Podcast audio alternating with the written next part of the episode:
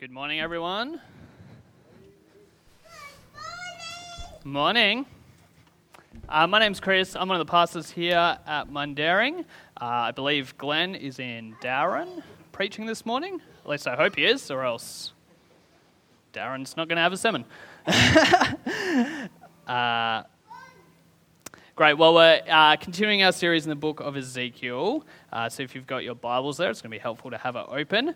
We're up to chapter 25, and we're looking at chapter 25 all the way to chapter 32. Um, yeah, which is eight chapters. Uh, cool. well, I don't know about you, right? But I always like it when someone gets what they deserve. You know, particularly if they're a bully. You know, it's always so satisfying when you see that annoying kid in your class finally get told off, or the coworker that constantly wastes their time and yours finally get caught by the boss, or when the criminal finally gets given the sentence that they deserve from the judge. You know, we all love it when, fi- when someone finally gets what's coming to them, which is exactly what these eight chapters are about. So far in the book of Ezekiel, the spotlight has been on the nation of Israel. God has clearly said that because of their sin, they will be punished. The city of Jerusalem will fall to the Babylonians, and the nation of Israel will go into exile. The, the nation of Israel are getting what they deserve. But now the spotlight turns to the other nations. And if you've been traveling with us throughout this book, then you'll have got the feeling that everything has been pretty depressing up until this point. It's all been about judgment, and it's all been about the seriousness of our sin and the consequences of what happens when we rebel against God. But from here on out, there's a shift. Before, it was kind of mostly judgment with a little sprinkling of hope. But from here to the end of the book, it's hope with a little sprinkling of judgment. There's still the fall of the city of Jerusalem in chapter 33, but as an Israelite reading this, there's definitely a change. Because when God speaks about judgment, he's now not talking about Israel, he's talking about the surrounding nations. And, for the nation of Israel, this is the moment when the bullies finally get what's coming to them. Now, we're not going to read all eight chapters, but I'm going to read chapter 25 just to help give us an idea of what these eight chapters are like and what they're about.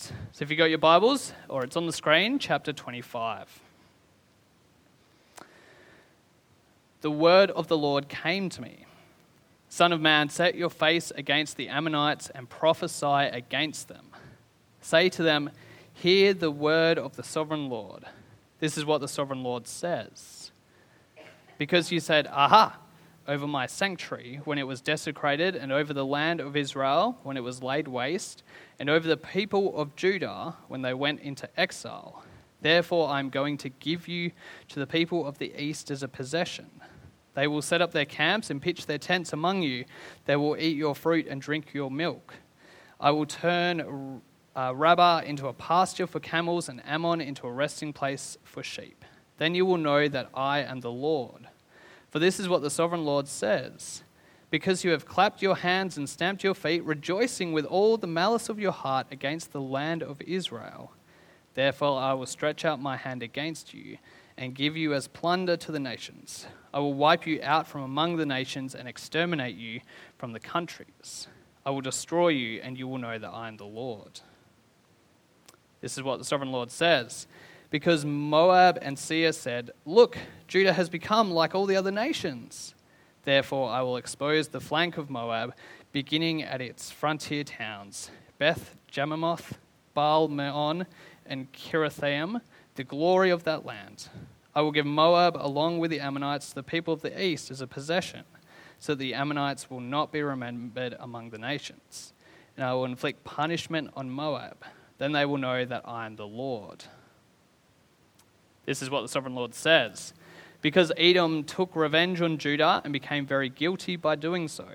Therefore, this is what the sovereign Lord says I will stretch out my hand against Edom and kill both man and beast. I will lay it waste, and from Teman to Dedan they will fall by the sword. I will take vengeance on Edom by the hand of my people Israel, and they will deal with Edom in accordance with my anger and my wrath. They will know my vengeance, declares the sovereign Lord.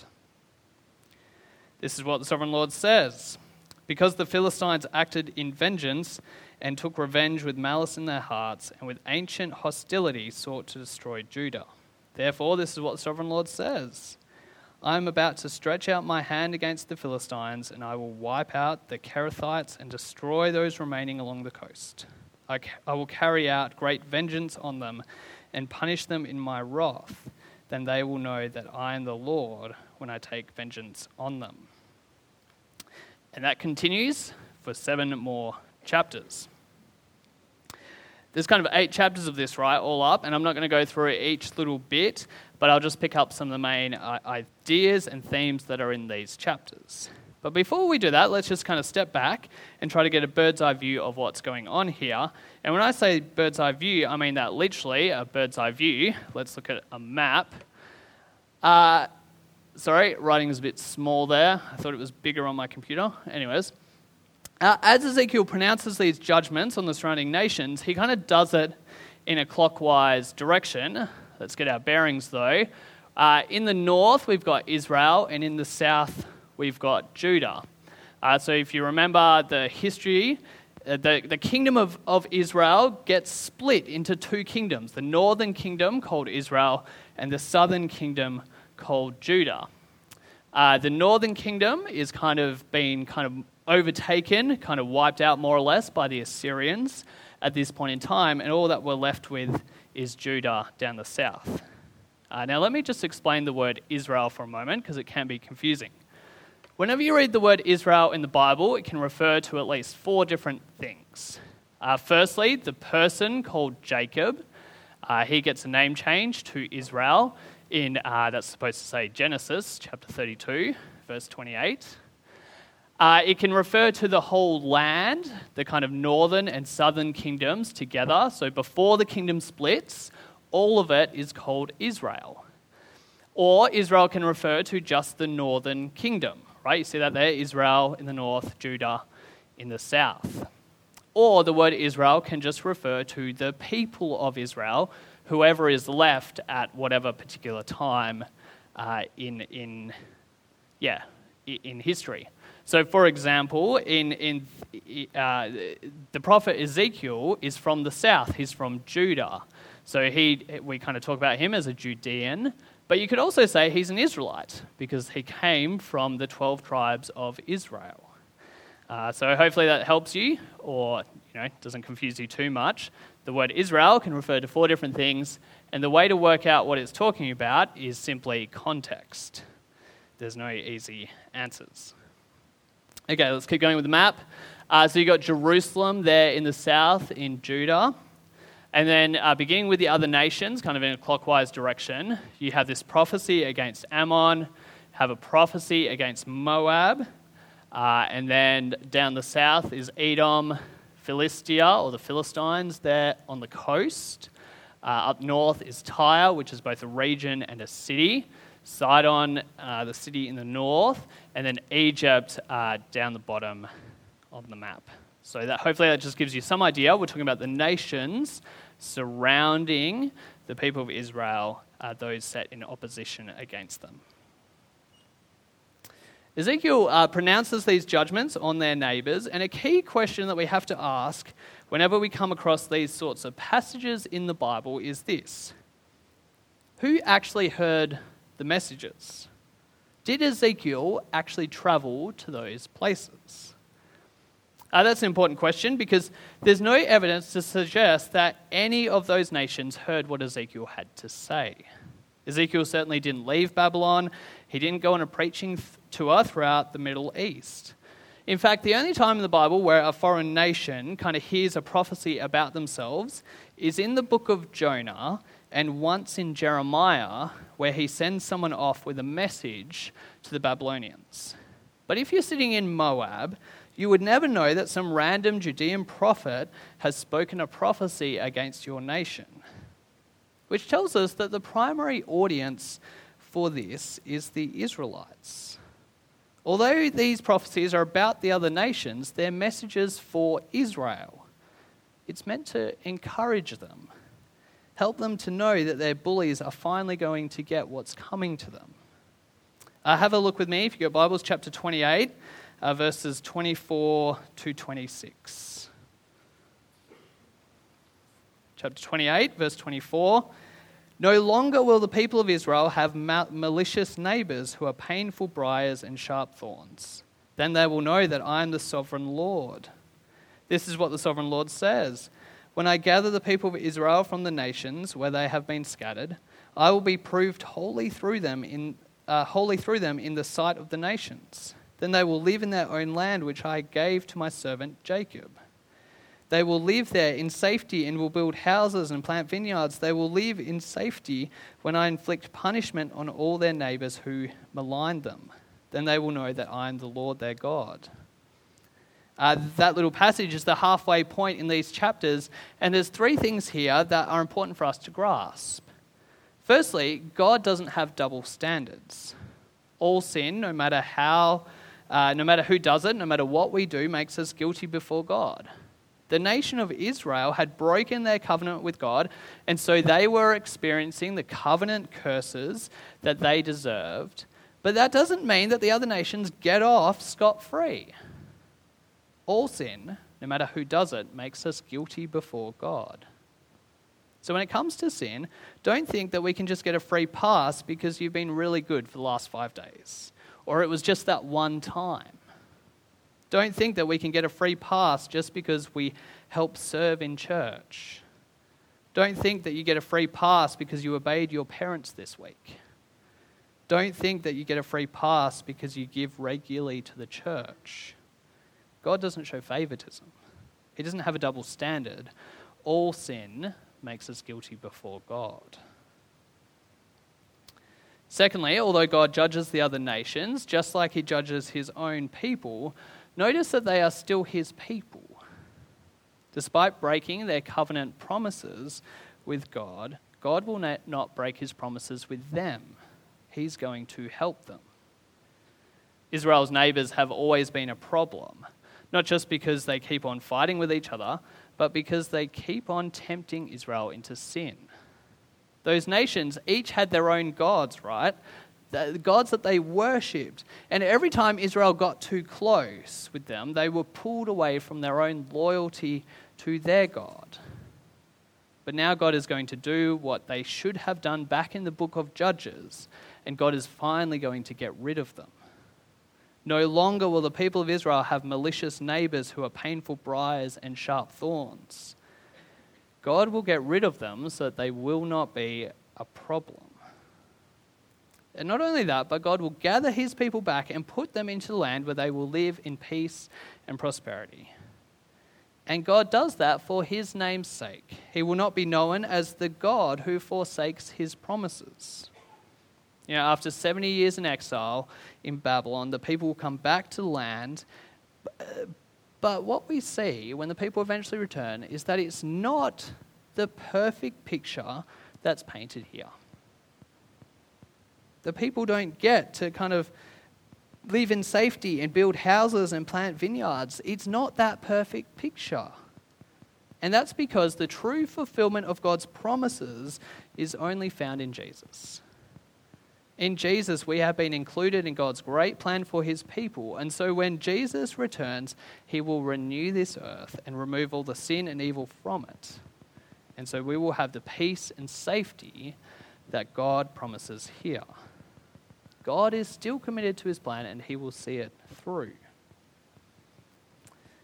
And thirdly, for us to have peace and safety, that means that God has to destroy our enemies. What these chapters show us is that for salvation to be complete, God must destroy our enemies. And for the people of Israel back then, that meant the nations around them. You know, whenever God saves Israel in the Old Testament, it's always a picture of the full and final salvation that God achieves for us in Christ. And time and again, one of the key features is that God also destroys their enemies. You know, think about how God rescued his people out of Egypt. God gets his people out of Egypt, and that would have been enough. But instead, what does God do? God leads them to the Red Sea, and he deliberately leads them into a dead end, and then he sends Pharaoh after them. And so God tells Moses to part the sea, and the Israelites walk through on the dry ground, and the Egyptians follow. And then when the Israelites are out the other side, God drowns the Egyptians. And as you read the story, right, none of that needed to happen. Except it did. Because when God saves his people, it's total and complete. And complete salvation involves the destruction of our enemies. And our biggest enemies are not, it's not the person who don't get on with at work. Our biggest enemies that we face is sin and death and Satan. Those Old Testament pictures are a reminder for us that God won't just save us from our sin and death and Satan, He's actually going to get rid of them fully and completely. So, when it comes to sin, death, and Satan, these chapters actually give us a pretty good insight into all three. So, we're going to think about sin and Satan, and then we'll think about death at the end. The word Satan, uh, it's worthwhile knowing, is actually more of a title than a name. All right? The word Satan means accuser. And it's important for us to know that so we don't import uh, all this misinformation into what we think about Satan. What Satan does is he accuses us before God. Satan is a snitch. Whenever we sin, he tells on us, which is why he's called the accuser. And we're going to think about two of Satan's strategies to get us to sin. We're going to think about persecution and seduction. So, persecution. The Philistines were always a problem for Israel. They had this kind of ancient hostility thing going on. Uh, they, they lived on the coast and were constantly fighting against Israel. And Satan used that enmity to lead Israel astray. See, when it comes to persecution, we've got two choices before us. Either we stay the course or we give up. And Israel often gave up. You know, for example, if you think back to the book of Judges, when Samson is born, the Israelites were ruled by the Philistines, and they didn't even care. They'd stop calling out to God for help. The persecution of the Philistines had eventually worn them down, and now there was almost no difference between the Philistines and the Israelites. And so, what does God do? He raises up this, this person called Samson to deliberately force a conflict between the nations, to rouse them out of their apathy. And just like that, Satan uses persecution to wear us down, to bring about our destruction. Like a roaring lion, he wants to devour us. Uh, Thomas Brooks, who uh, wrote a book called Precious Remedies Against Satan's Devices, uh, wrote it in the 1600s. He writes this Satan says, do you not see that there are none in the world that are so vexed, afflicted, and tossed as those that walk more circumspectly and holily than their neighbours? They are a byword at home and a reproach abroad. Their miseries come in upon them like Job's messengers, one upon the neck of another, and there is no end of their sorrows and troubles. Therefore, says Satan, you are better to walk in ways that are less troublesome and less afflicted though they be more sinful. For who but a madman would spend his days in sorrow, vexation, and affliction, when it may be prevented by walking in ways that I set before him? You know, Satan says to us, You would be crazy to put up with all the trouble and persecution that comes from being a Christian, wouldn't you? Why don't you just give it all up? The great reminder from Ezekiel is that one day God will finally and completely rescue us from all persecution just like he did for Israel back then, he will do for us in the future. So you take a look at the prophecy against the Philistines. It's there in chapter 25, uh, verse 15. This is what the sovereign Lord says Because the Philistines acted in vengeance and took revenge with malice in their hearts, and with ancient hostility sought to destroy Judah. Therefore, this is what the sovereign Lord says I am about to stretch out my hand against the Philistines, and I will wipe out the Kerethites and destroy those remaining along the coast. I will carry out great vengeance on them and punish them in my wrath. Then they will know that I am the Lord when I take vengeance on them. See, one day Satan won't get to use persecution as a means to cause us to sin. But until that day, we, we need to be aware that Satan will use persecution to make us give up on God. And Thomas Brooks, he gives us seven remedies to counter this kind of thinking, uh, but I'm only going to mention two. Buy the book or borrow the book if you want to read the rest. So, two things to counter Satan's tactic of persecution uh, while we wait for Jesus. Uh, firstly, let's remember that all suffering that we face now is nothing compared to the judgment of God for our sin. See, God's judgment is far, far worse than any sort of persecution that we might face in this life. See, what does Jesus say? Do not be afraid of those who kill the body, but cannot kill the soul. Rather, be afraid of the one who can destroy both soul and body in hell. We should be more worried about the judgment of God than any suffering that we face in this life. Secondly, suffering is one of the things that God uses for our good and His glory.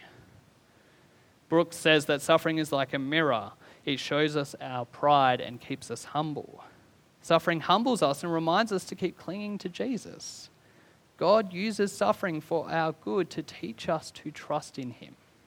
You know, when it comes to suffering and persecution, either we give up or we cling more tightly to Him. There's more we could say about Satan's tactic of persecution, but let's think about seduction. See, Satan dresses up sin so that it looks good and pleasing to the eye. He seduces us to, into thinking that everything's all okay. Brooks says this Satan knows that if he should present sin in its own nature and dress, the soul would rather fly from it than yield to it. And therefore he presents it unto us not in its own proper colours, but painted and gilded over with the name and show of virtue, that we may the more easily be overcome by it and take the more pleasure in committing of it. This is the strategy that Satan used in the city of Tyre. Tyre was a city uh, located just off the coast, and it was linked to the mainland with a causeway. Uh, it was like uh, the Hong Kong of the ancient world. It had everything going for it. All the other nations went to Tyre to trade and to swap goods. And in chapter 27, Tyre is described as, as perfect in beauty. Your dominion was on the high seas. Your builders brought your beauty to perfection. And then what follows is this kind of shipping manifest that describes everything that they had and where they got it from.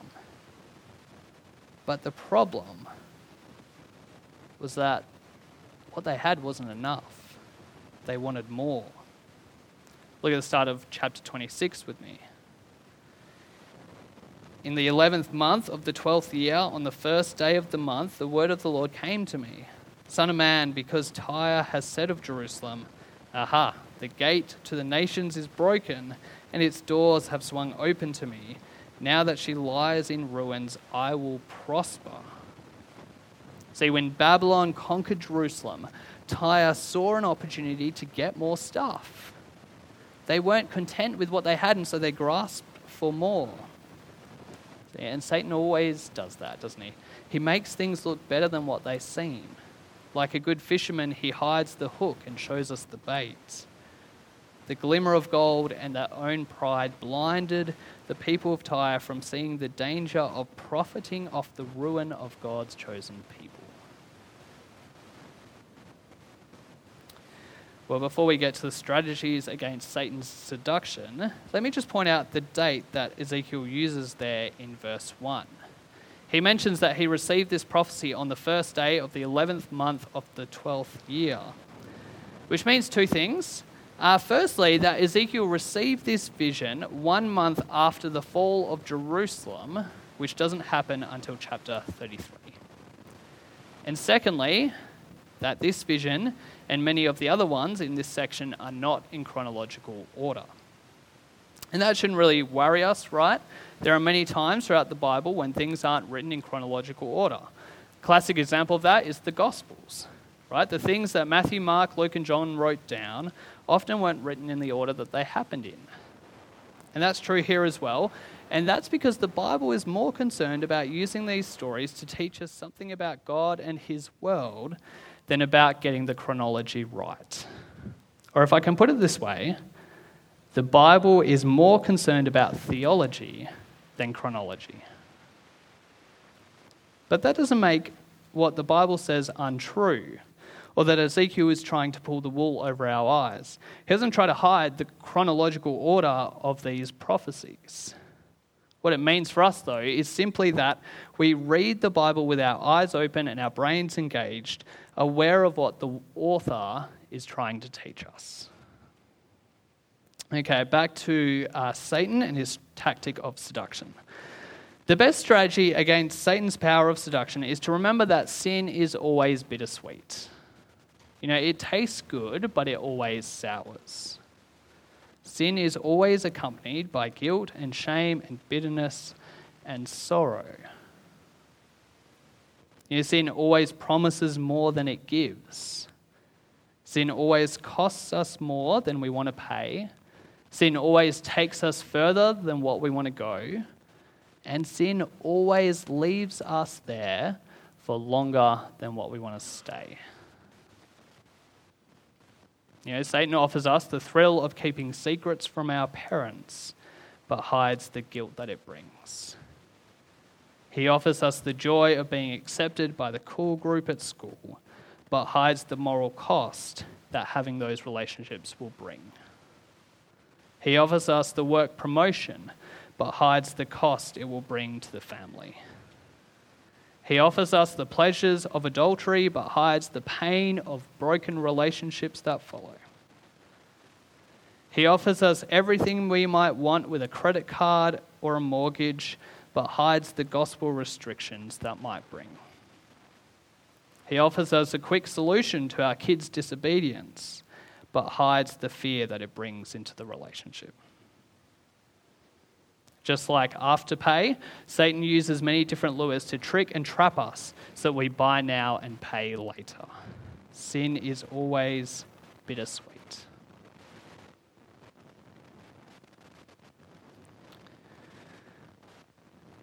Well, we've thought about sin and Satan. Let's think about death. Throughout these chapters, there's a number of references to the realm of the dead. But Ezekiel says a lot about it in chapter 33.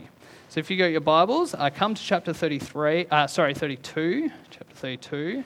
And this is the final prophecy uh, that, that, that Ezekiel speaks um, about the other nations.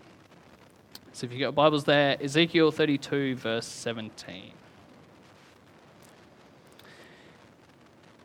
In the twelfth year, on the fifteenth day of the month, the word of the Lord came to me Son of man, wail for the hordes of Egypt, and consign to the earth below both her and the daughters of mighty nations, along with those who go down to the pits.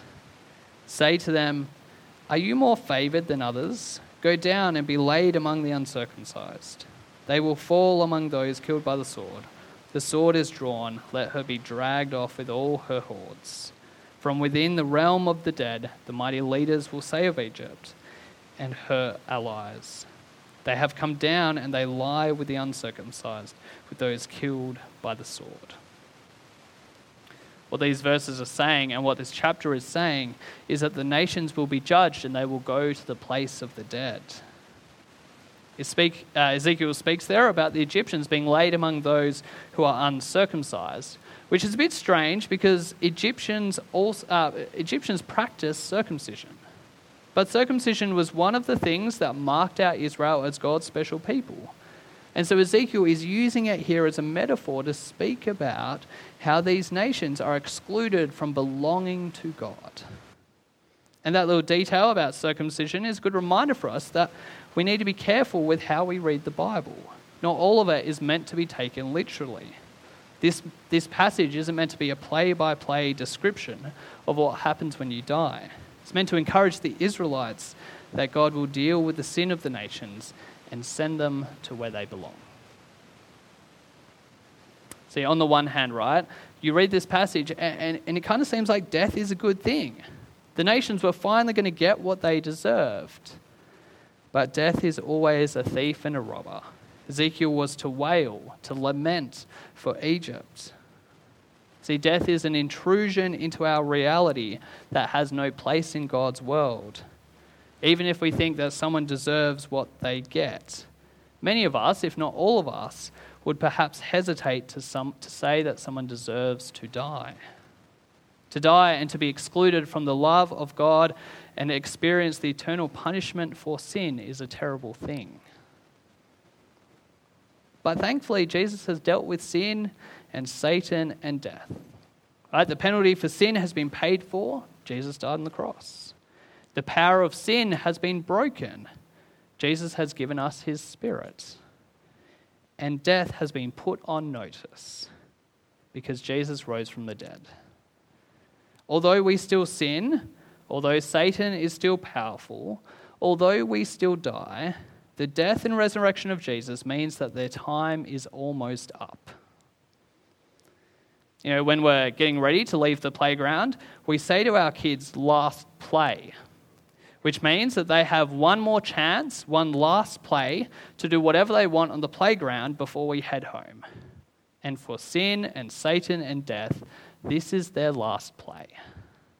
This is their last opportunity to muck around in God's world before it's all over. If you like, you can draw it out like this. See, we expect sin and Satan and death to be finished and done with at the end of time. But with the death and resurrection of Jesus, the end has actually already started. The end has been split in two. The end has already begun. And so we live in, in this overlap of the ages, this now but not yet this moment in time where, where, where sin and death and Satan ha- are having their last play. And that diagram is helpful because it's both an encouragement and a warning. It's encouraging because it reminds us that Jesus' death and resurrection were decisive acts that will bring down the current regime. Death had the monopoly, and then, some, and then, and then somebody uh, suddenly escaped from death. And what happened to Jesus will also happen to us. At the moment, death is just having its last play. But one day, Jesus will call time, and that will be that. And so we look forward to that day, and we ask Jesus to return quickly to deal with our enemies once and for all. But there's also a warning here as well, because whenever we see death, it's a reminder that we need to repent before it's too late. See, when we die, when we go to the realm of the dead, it will be too late to change our minds. In Luke 13, Jesus talks about two situations where people have died. Uh, the first group were murdered, and the second group were killed when a building fell over. And Jesus says, Unless you repent, you too will perish. Jesus says that whenever we see death and suffering, it should be like a little app notification reminding us that we need to repent before it's too late. You know, one day we will die, and if we aren't trusting in Jesus, then we will face the same fate as the Egyptians, the Assyrians, and the Elamites, and, and all the rest of Ezekiel 32. We will go to the place of the unrighteous dead, cut off from God's covenant and blessing. And the only one that can rescue us from a place like that is the person who has died and been raised to life. Jesus has already died and been raised. He's the only one that can rescue us from death. His death brings us forgiveness from sin, and his resurrection gives us certainty of life after death. And his spirit helps us now to stand against the attacks of the devil. There is no other Savior that has so completely saved us. Let me pray for us. Father God, we pray that you would send the Lord Jesus back to us quickly. Father, would Jesus come and rescue us uh, completely and finally from the ravages of sin, death, and Satan? And Lord, as we long for that, but also wait patiently for his return, would you help us to keep living by faith, trusting in you, clinging to you. Help us to be putting sin to death by the power of the Spirit, we pray. Amen.